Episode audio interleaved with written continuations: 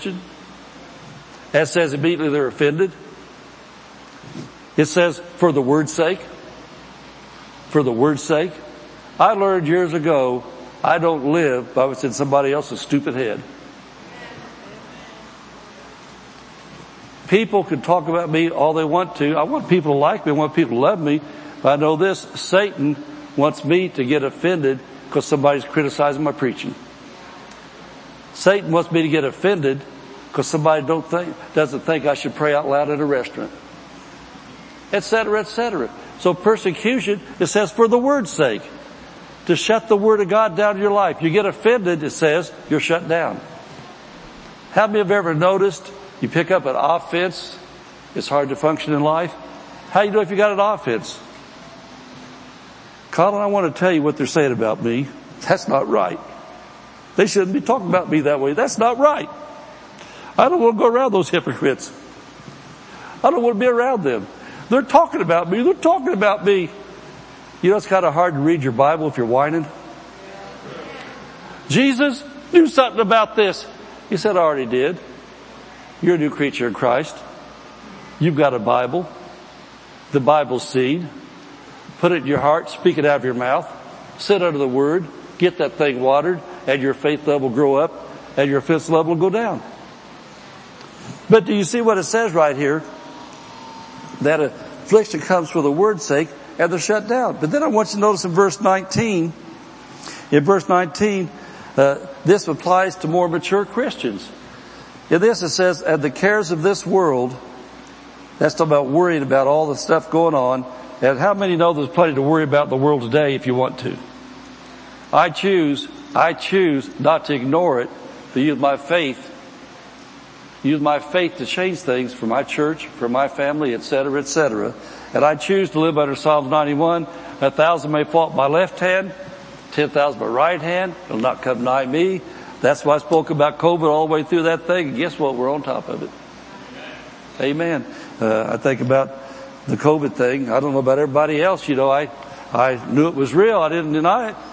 But I know that when we were buying a new house, when that was going on, we had, we had a week before we get in our house, and I already had my other house sold. We had to vacate.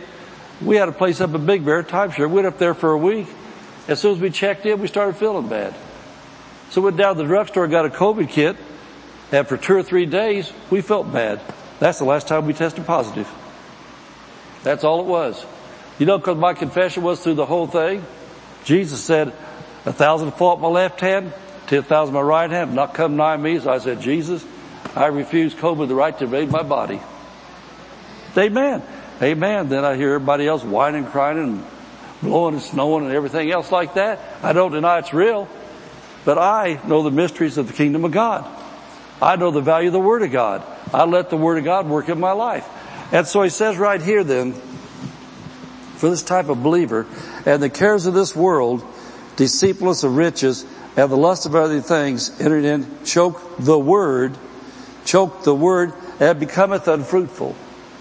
You know why I know this talking to more mature Christians like a lot of you are? Because when you're a baby Christian, you have very little fruit. But in our church, we have a lot of mature Christians that have fruit.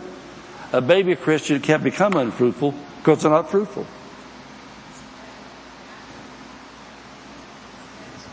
I want to say this again. He's talking to a higher level of Christians, and this is not some kind of a bragging thing, or putting somebody on any kind of pedestal or anything. He just said, in fact, Jesus warned us. These other kind of people, things came and attacked them from the outside. Affliction, persecution. But now, get this. This is vital that you get this. The cares of this world, lust of other things, chasing after everything else and worried about everything else is an inside attack. That's in your soul attack. That's on the inside. Hard times are on the outside. People talking about you's on the outside. This is your heart now. It says enter in, choke the word, choke the word, choke the word, and becomes unfruitful, and deceitfulness of riches. And what I've seen in many, many decades, I've been a pastor. There've been lots of fruit-bearing Christians and pastors. I know, I know pastors have went after money too and walked away from it all. God wants you to prosper and be in health above all else. God wants your needs supplied abundantly. He wants your wants met and everything like that. But He wants you to seek first the kingdom. Put Him first. And then all these things are added. I've seen so many Christians. Well, Pastor, uh, we got a chance to get ahead now. We got a chance to pay off our house.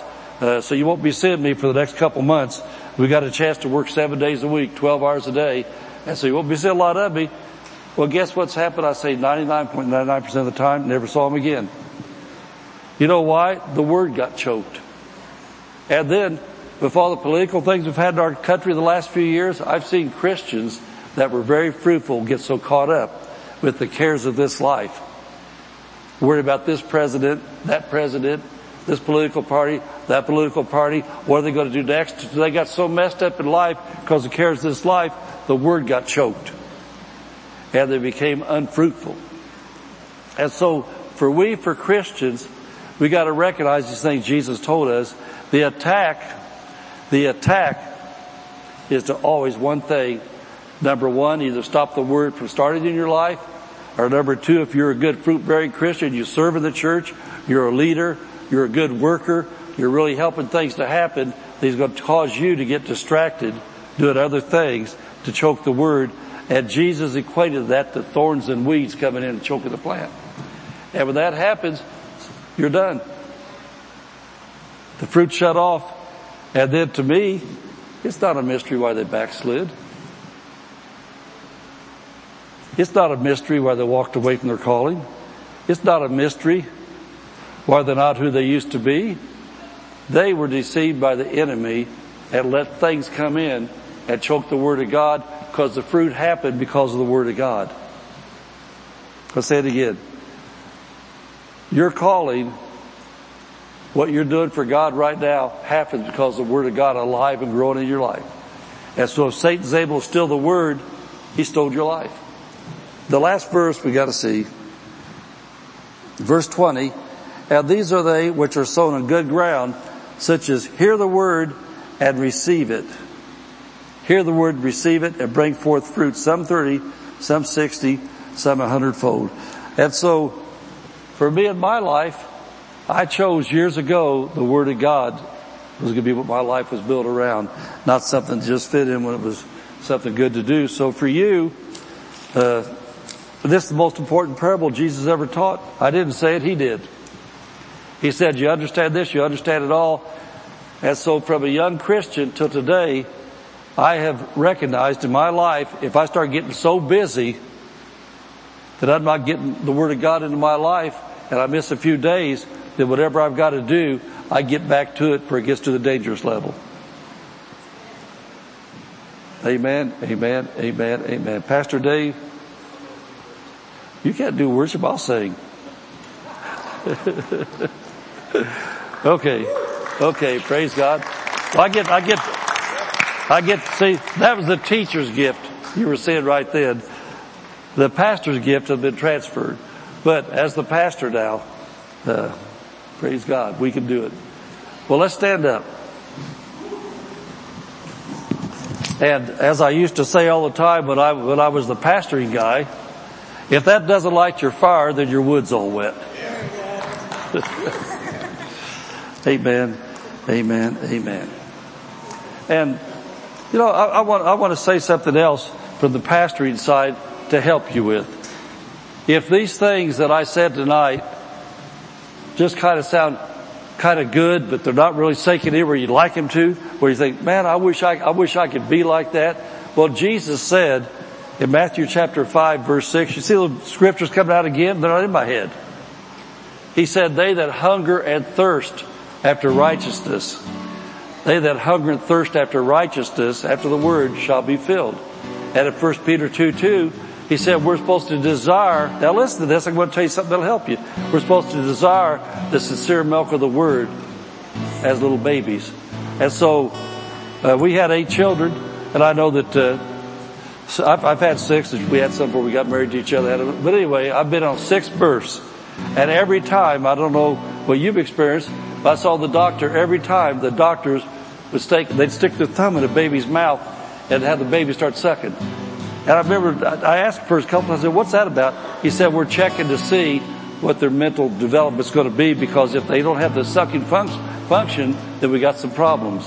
They say they would see them suck. And so it's a concern if a baby isn't hungry and thirsty. So Jesus said, you hunger and thirst, you shall be filled. And so here's the altar call. If you don't have that hunger and thirst for what I talked about, the Word of God, and you want that, come up here. I'll let Doctor Jesus work through me. I will lay hands on you and release some, release some anointing for you to start hungry more for spiritual things than natural things. And that hunger will be there, because Jesus is the one that said, if you hunger and thirst, he'll fill you.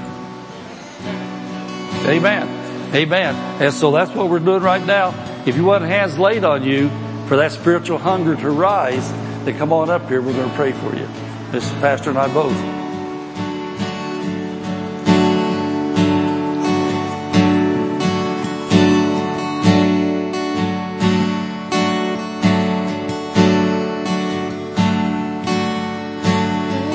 So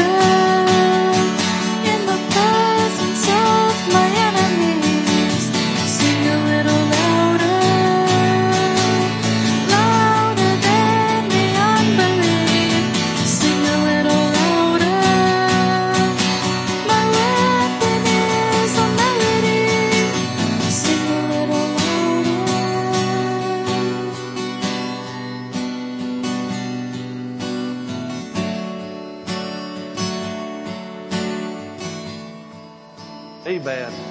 Amen. Did anybody get blessed tonight? Amen. let, let, now, this is an open book test, but it ought to be really evident. What was the master key in the greatest parable that Jesus ever taught? The Word, the Word, the Word, the Word. And so just always get this. Satan is the one behind the attacks on your life, and he's got one purpose. If he separates you from the Word of God, he can destroy your home. Separates you from the Word of God, he can steal your life. Separates you from the Word of God, he can steal your finances. As long as you are serious about the Word of God, then you'll understand how everything works, and you'll be able to praise your way to victory through whatever comes your way. Amen? Amen. Amen. Missus Pastor? You, we've got it covered. She's going, to, she's going to lead us through our Barstow Faith Confession. All right. Praise the Lord. Okay, you ready? We declare that, that Barstow, Barstow is a blessed city. Our families are blessed. Our schools are blessed. Our churches are blessed. Barstow is healed. Barstow is prospering. Barstow is safe. Barstow is strong.